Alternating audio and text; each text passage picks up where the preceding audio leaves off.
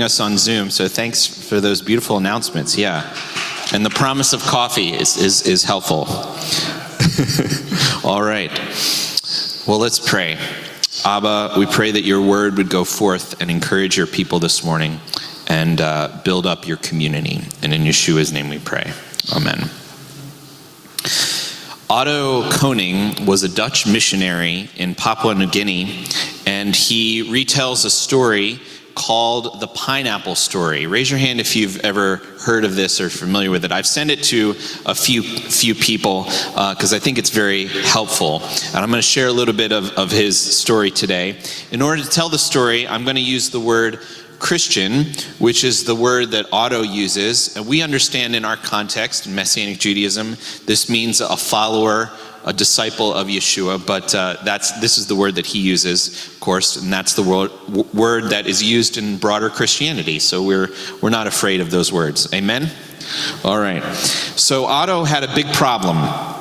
Uh, he describes uh, the native people as chronic thieves. He says God sent him to learn this verse from Luke 14:33, and uh, let's read it together. Whoever does not renounce all that he has cannot be my disciple. Let's read it again. Whoever does not renounce all that he has cannot be my disciple. Let's remember that word disciple because this is kind of a, a religious word, right? We, we use it, we've heard it perhaps, but uh, what does it really mean? So we're gonna we're gonna figure that out today. So Otto explains that in the Dutch culture, he's he's uh, from Holland.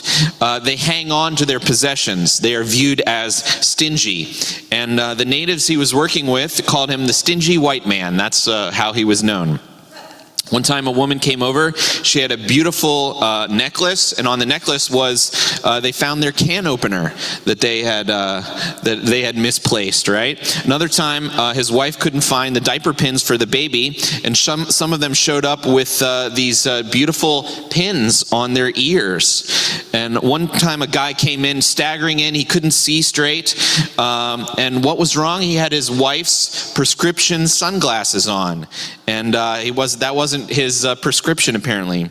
Otto used to go to their houses. He used to go back and, and, and collect all of his things. He'd bring a box to put it all in. They called him the missionary with the box. And uh, he didn't like that, and they called, they called him Tuhan. That was just the name, uh, the name they gave him. They said, Tuhan, you're always angry. And he said, I was never angry until I met you people. You know, I could be a real good missionary if it wasn't for you all right? That's what I used to say when I was a, a school teacher, right? I'd be a great teacher if it wasn't for these students, you know? Or sometimes if it wasn't for the parents. But anyway, that's another story. Okay, that doesn't apply here, right? I'm I, I can still be a great rabbi because you guys are great. So this is present company excluded. All right. Um, his prized possession, uh, Otto, that he had were his pineapples. Why was that? Well, the the trees take three years to bear fruit. You have to plant them, you have to be very patient. So, uh, and guess what? He didn't even know what they tasted like because they would grab them off and uh, the, the vine, you know, and they would come into his garden and steal his pineapples. And uh, even, even before they were ripe.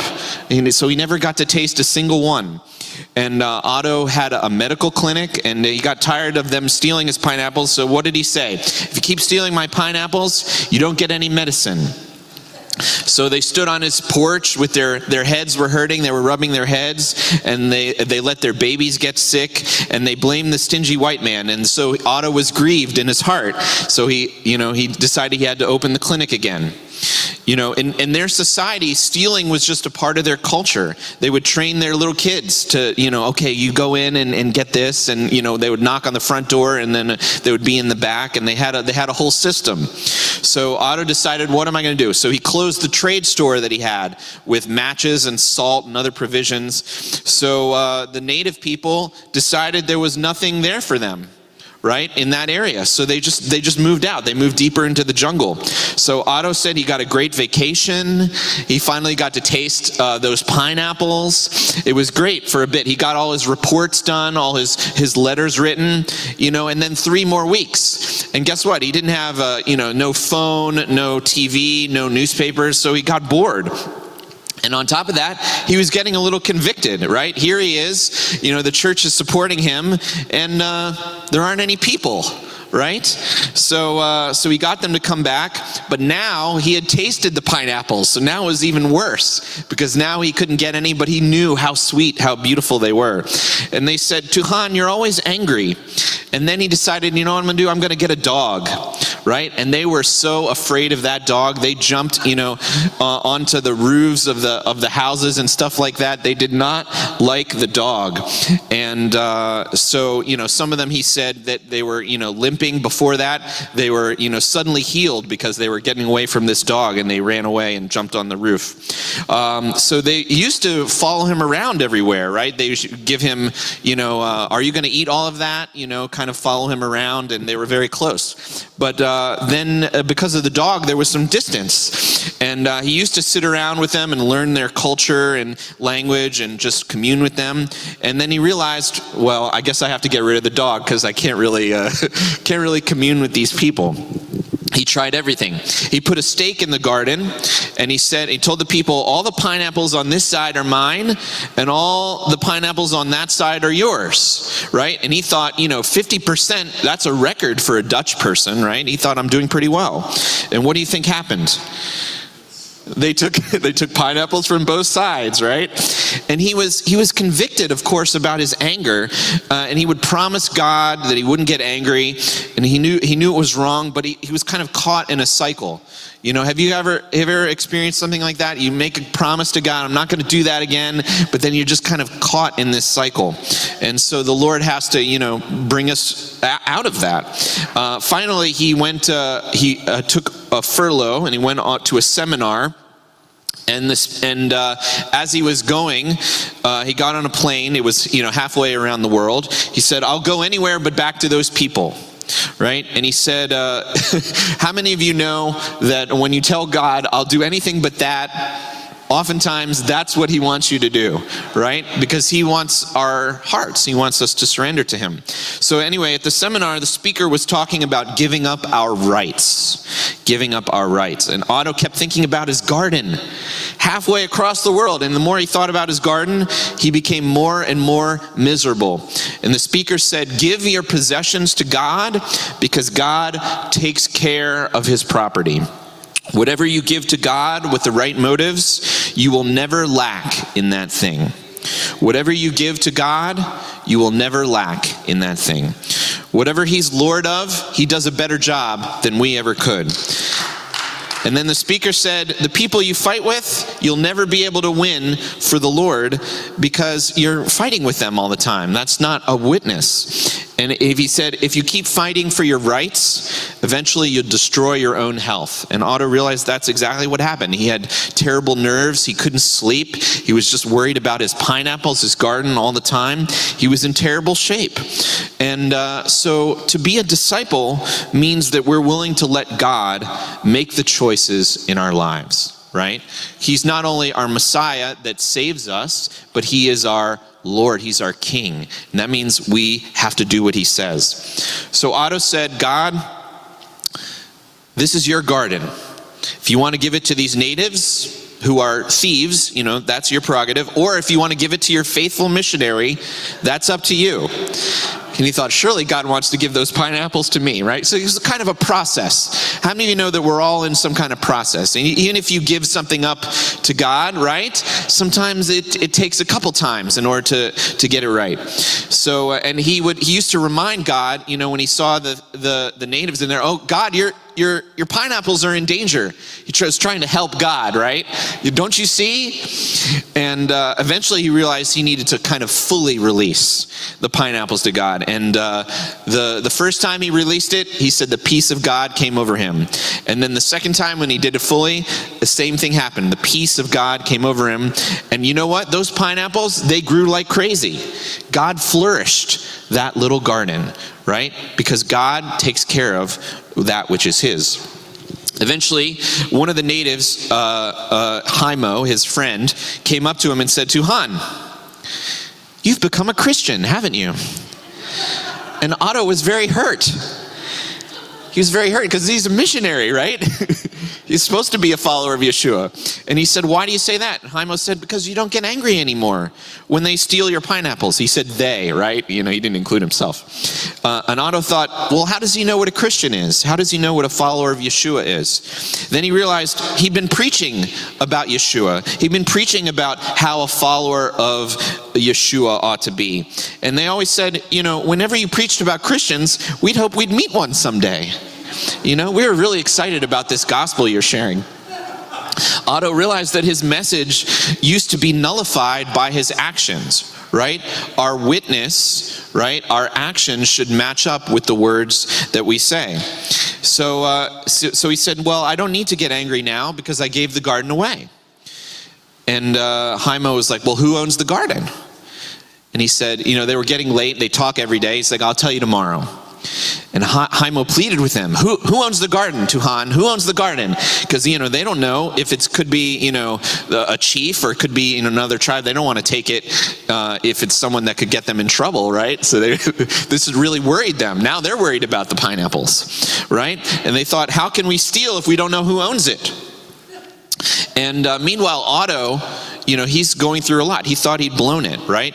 Because he, he, he said, you finally become a Christian, right? So now he's, he's feeling like he's, uh, he's really blown it. He spent all these years with these people and his witness is, is blown. But he said, how many of you know that God is faithful, right? And God has us in a process and God's purposes are triumphant. Amen? All right. So uh, God is is merciful to us, you know, and uh, He gives us more than one chance. So early the next morning, they were they were up all night, right? They they went they went to another village. Like, do you own the pineapples? Do you know? They were trying to find the owner, and uh, finally they they came and they woke him up like very very early, and his wife, and they say, "Who owns the pineapples?" And Otto said, "I gave them to my God in heaven." And that really made them think. And they said, they're scratching their heads and they said, Well, how many moons ago did you give them to your God? And he said, Well, five or, or six moons ago. And there was a big commotion. And they started to get angry. And they said, Tuhan, tell your God you want the garden back. We want you to own it. Get it back. You've made a mistake. You're the cause of all the problems. So, what was happening? Well, since that time, nothing was going right in the village. Everything started to go wrong. There was no rain. They couldn't catch any fish. Nothing was growing in their gardens. They got nothing when they went out hunting. There was no food. There were no babies being born. And they'd been doing everything. They'd been making sacrifices to their gods. They tried everything. And they said, Tuhan, it's your fault. And he said, Well, why don't you just stop stealing? You know, that would be a good solution. And they said, we can't stop because they were, that was part of their culture. And uh, Haimo came up to him and, and said, Tuhan, you can't be a Christian and own the garden at the same time. And he got it. What was he saying? It's the same as the same verse that we started with at the beginning of the sermon. Whoever does not renounce all that he has cannot be my disciple right? Otto said, discipleship means lordship. You can be born again, right, and fight for your rights, but you can't be his disciple because if you're his disciple, then he is your Lord, and he's Lord of all. Only lordship is a relationship with God that witnesses to others, right? So that's why Haimo said he couldn't be a Christian and own the garden at the same time. He kind of got this idea. Haimo said, Hasn't this Tuhan been nice to live with since he became a Christian? He'll be angry if he gets the garden back. Let, just let him be a Christian. Come on, people. Right? And that some of the natives were still angry.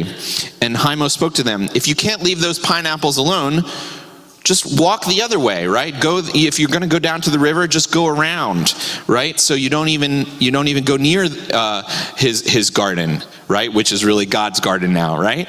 So what is that principle right? You're setting boundaries. Uh, he's saying you know set boundaries on your life if you can't uh, if you if you're because they had they had never not yielded to temptation. They didn't know any other way so Haimo is kind of coming up with these uh, discipleship tools on the fly. It's very cool. So they thought some more and they said, Tuhan, does your God see in the dark? And he said, Yes, he does. And their eyes were opened and they started to understand. And they said, Wow, Tuhan, your God is big, isn't he? He said, Oh, yes. He's very big. He controls the rain. He controls whether your wife gets pregnant, whether your child gets sick. He said, You can't even breathe without God's help. He holds your very breath in his hands. And on that day, about half of the crowd quit stealing and became disciples of Yeshua. And Otto was able to start a church and train some of them to be pa- preachers and pastors. And uh, that's when his ministry really got going, was on that day. At the end of the story, uh, Otto shares these pictures, and these are, uh, this is just some of our rights that we have, right? That we can give up, right? These are areas of our lives that we can give to the Lord our friends, our health, our time, our money. Everything that we have, we can give back to God. And sometimes it's a process, right? Sometimes we give it back more than once, right? This is yours. Because then we want to help God a little bit, right?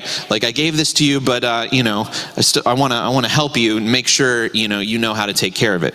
Well, He can take care of it, friends. He can take care of it. And then he shared this picture, encouraging us to think about what is your pineapple garden, right? What are your pineapples that you're holding on to? Right? These pieces of our lives, our pineapples, we can entrust them to God for his purposes. That's what it means to be a disciple. It means to be a student, to be a servant of the Lord. It means everything we have, everything we are belongs to God. This week's parsha is in Leviticus, which deals with some categories that us modern folks don't often think about. You have clean and unclean. You have defilement and purity. But it's also about space or land, right? And the holiness of the space. Something can be unclean and thus unsuitable for holy space. In other words, if it's going to be in holy space, it has to be clean. Uh, it has to be ritually and morally pure or undefiled. And in Hebrew, the word for land is, does anyone know? Yes, Eretz or Haaretz, right? So let's take a look at some of the excerpts from the creation narrative. And there's a pattern, and then the pattern is broken. I want, I want us to notice this. Okay? This is uh, from day one. God said, Let there be light, and there was light. Day two, God said, Let there be an expanse in the midst of the water, let it be for separate, separating water from water. And God said, Let the water below the sky be gathered into one place, let the dry ground appear. And then day three, here's where it's different. Then God said, Let the land sprout grass, green plants, yielding seed, fruit trees making fruit, each species according to its species with seed in it upon the land. What's the difference on day three? The first two days, let there be. God speaks and it is. On day three, God is creating through the land. Not let there be grass, let the land produce it, right? He is mediating creation through the land, through Haaretz. Okay?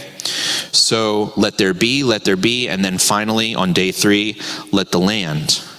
There is a throughness to it a throughness, which I know that is a made up word. So don't try to look it up in the dictionary, right?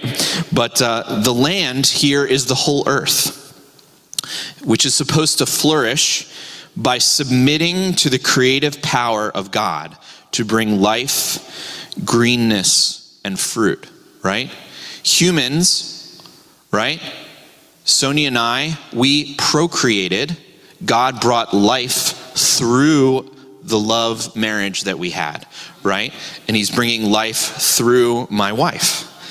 She's mediating life, she's partnering with God in the work of creation, even though it's really him, right? So he's partnering with the land in a sense. And in, in Genesis, the land is the whole earth, which is supposed to flourish, right? Haaretz, the land, what does that later become in the scriptures? It's localized, right? To the land of Israel, the land of Canaan. the land of promise to Abraham.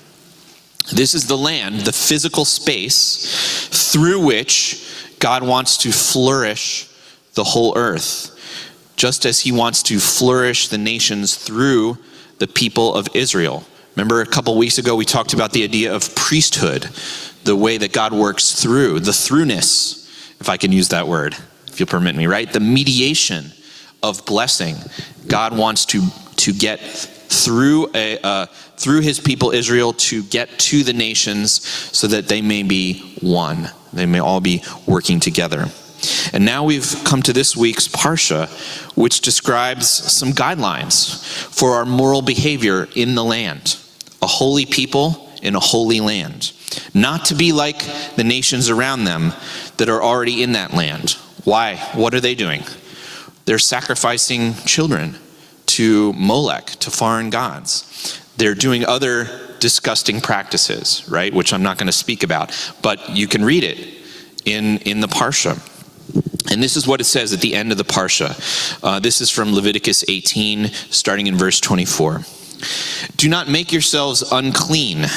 Notice the, the word unclean, the, the categories again, right? By any of these things, because all the nations which I am expelling ahead of you are defiled with them. The land has become unclean, and this is why I am punishing it. The land itself will vomit out its inhabitants right? And then you have the, the context all around it. But you, Israel, are to keep my laws and rulings, not to engage in those disgusting practices, neither the citizen nor the foreigner living with you. For the people of the land have committed all these abominations, and now the land is defiled. If you make the land unclean, it will vomit you out too, just as, as it is vomiting out the nation that was there before you. For those who engage in any of these disgusting practices, whoever they may be, will be cut off from their people. So keep my charge not to follow any of these abominable customs that others before you have followed, and thus defile yourselves by doing them. I am Adonai, your God. I love that at the end. It's like those political ads. I am the Lord and I approve this message, right? He's putting his name on it, right? But the idea is, you know, we see what happens, right? But the opposite is also true, right? If you purify your actions, right, then you can remain in the land because the land is holy right? These are the categories in Leviticus. Again, the land is defiled by immoral practice, but purified by morality, by following the Torah right? Because who does the land belong to? It belongs to God. Who do the people belong to? We belong to God, right? So we have to follow him. We have to follow his commandments. If the people of Israel are going to do disgusting things like those other nations, they can't be in the land of promise. Because the land and the people are to be what? Mediators. They're, you can't have throughness if they're not devoted to God, right? They're to be devoted to God, holy, mediators of blessing. When the land is dedicated to God for his purpose, what happens? The people flourish in the land. I'm using the word flourish on purpose, like a garden. When the land is defiled, what happens? You can't be there. You're vomited out. When Otto gave his garden to God, what happened? It flourished. Those pineapples grew like crazy because that which is God's flourishes. When we give ourselves, our possessions, our families, our children, our jobs, our wealth, our money, our finances. How many ways are there to say that, right? we give all of those things to God, right? When we surrender those things, that is when they flourish because it's all His anyway. What are we doing? We're stewarding it, we're taking care of it on His behalf. Where is the center of the earth? We're talking about the land, the earth, haaretz. Where is the center of that in the scriptures? Well, Israel. And then the center of Israel is Jerusalem. And the center of Jerusalem is the temple. And the center of the temple is the Holy of Holies. So you can see these things are dedicated to God for a purpose, and it, there's a there's an increase in holiness, right? But they're all supposed to be mediating blessing. The land of Israel, the city of Jerusalem, the holy temple, the holy of holies. These are mediators of God's blessing. Blessing goes through them. These categories of clean and unclean, holy space being dedicated to God, run throughout the scriptures. Notice uh, there's uh, another piece of the Parsha from earlier describing Yom Kippur, which uh, we read a little bit about earlier in Leviticus 16. This is also from the Parsha. What happens? Well, the high priest would enter the Holy of Holies once a year, and he takes two goats. He sends one off into the wilderness, and the other he slaughters on the altar, as well as rams and bulls. The bull is a sin offering for himself and his household, and the goat uh, of the sin offering is for the rest of the people of Israel. And this is uh, where we pick it up. Just uh, we're just going to look at the beginning of uh, starting in verse 15 of chapter 16 here. Next, he is to slaughter the goat of the sin offering, which is for the people. Bring its blood inside the curtain and do with its blood as he did with the bull's blood, sprinkling on the ark cover and in front of the ark cover. He will make atonement for the holy place. So, first it's for himself, then it's for the people, then it's for what? The space itself. He's making atonement for the space that he's in. Right? You see the you see the category? It's the land. It's the space that belongs to God, making atonement for it so that it can be a mediation, right? So that the temple can be the connection between heaven and earth that it's supposed to be, right? As the people are supposed to be, as we are supposed to be. The immorality of the people defiles the land and the space, it makes the Holy of Holies itself unclean, and thus it needs to be purified once a year. The first murder in the Bible, when Cain kills Abel out of jealousy, what does God say? You remember? What have you done? The voice of your brother's blood is crying out to me from the ground. The ground, the injustice is crying out. Right after college, I taught in an area of Mississippi known as the Delta. It's not really a river delta, it's the flat floodplain between the Mississippi River and the Yazoo River. It's a diamond shaped land south of Memphis, Tennessee. And it's very, very flat. It's just cotton fields, and you drive in. And a lot of folks who are spiritually in tune say that when you drive into the Delta, when you get there, you can feel the atmosphere shift. Because what happened there? What happened in that space? Well, you have a history of slavery, injustice, Jim Crow, and lynchings of African Americans in that land. And a lot of people say they can you can literally feel it, right? The land is is in a sense unclean. It's not uh, not redeemed yet. This is a statement from 2007 the citizens of Tallahatchie County made, um, and it reads in part, quote. We, the citizens of Tallahatchie County, believe that racial, racial reconciliation begins with telling the truth. We call on the state of Mississippi, all its citizens in every county, to begin an honest investigation into our history. While it will be painful, it is necessary to nurture reconciliation to ensure justice for all.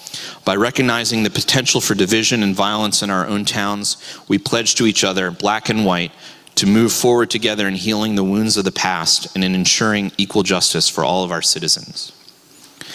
Over 52 years ago, on August 28, 1955, 14 year old Emmett Till was kidnapped in the middle of the night from his uncle's house near Money, Mississippi, by at least two men, one from Leflore County and one from Tallahatchie County, Mississippi. Till, a black youth from Chicago, visiting family in Mississippi, was kidnapped and murdered. His body thrown into the Tallahatchie River. He had been accused of whistling at a white woman.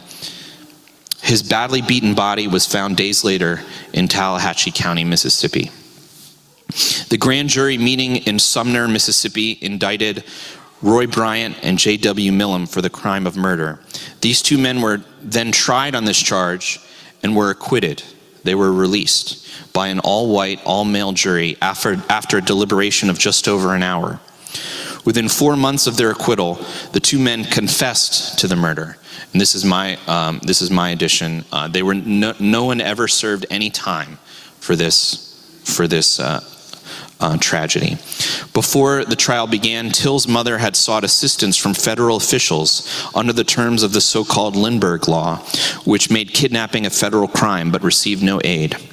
Only renewed request in December 2002 from Till's mother, supported by Mississippi District Attorney Joyce Chiles and Emmett Till Justice Campaign, yielded a new investigation. We, the citizens of Tallahatchie County, recognize that Emmett Till case was a terrible miscarriage of justice. We wish to say to the family of Emmett Till that we are profoundly sorry for what was done in this community to your loved one. We, the citizens of Tallahatchie County, acknowledge the horrific nature of this crime. Its legacy has haunted our community. We need to understand the system that encouraged these events and others like them to occur so we can ensure that it never happens again. Working together, we now have the power to fulfill the promise of liberty and justice for all. Unquote. In the Bible, the land is supposed to be the mediator of blessing, culminating in the temple in Jerusalem. And the New Testament picks up on this, right? Proclaiming that we who are followers of Yeshua, disciples of Yeshua, we are the temple. We are the land now. The holy space. This is holy space, right? Where God mediates blessing and flourishes the earth. That's what's supposed to happen. So, how do we do this? By surrendering. Surrendering ourselves and everything that is ours to God. I want to encourage us all, all of us, right now, to think of one pineapple. Think of one thing that we're holding on to, one thing that's causing us to lose sleep, to have anxiety. It might be a process of release. Maybe you'll, tomorrow you'll have to give it over to God again, and that's okay. Maybe it's a relationship. Maybe it's your job. Maybe it's your children, your money, your time. There's something maybe that's a pineapple with those sticky thorns on it, right? Whatever it is, we want to give that over to God. He says, Cast your cares on me because he cares. Cast your cares on him because he cares for you, right? That's, that's what the scriptures say. Let's commit it to God. The land belongs to God, the garden belongs to God, the pineapples belong to God, and we, we belong to God. That means Yeshua is not just our Messiah, but he is our King, and we're his disciples. And we know what that means, right? We're his students, his servants. Being a disciple of Yeshua means he gets to be Lord in our lives. All areas of our lives. He gets to direct our steps because he does a better job than we could. So let's dedicate ourselves to God for his good purpose, and we will see the flourishing of his world in our lives. Amen. Avinu, our Father, we thank you that you are Lord over the whole earth. And we rededicate ourselves to you, Lord, now. And uh, that which is ours, we say is yours. And uh, I want to publicly say that before God and country, that our son, to be is yours. He belongs to you. And you've given him to us to steward, but he belongs to you. And just as Hannah wept and wept for a son, wept and wept because she was barren, and you gave her a son, and therefore she dedicated her son Samuel back to you, Lord. And we know the pivotal role that Samuel played, being a prophet, being a mighty man of God bringing, um, bringing Israel from the period of the, these uh, kind of charismatic judges into the period of the kings, anointing Saul and David and Solomon, just because he was dedicated to you. So, that which is most important to us, we give back to you. After our father Abraham, who gave his only son back to you, because that's what you did for us. You gave us your most important thing. You gave us your only Son, that whoever would believe in him would have eternal life. We thank you that you are faithful. Help us to be surrendered to you and to be in the process of surrender even after we leave today. And in Yeshua's name we pray. Amen.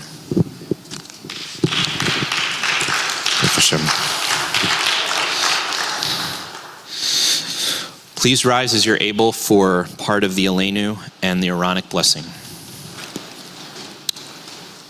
Looking forward to the day when God is king over all the earth, we say, V'ne'emar v'haya Adonai lamelech al kol haaretz bayom hahu bayom hahu yeh Adonai echad ushmo ushmo ushmo echad.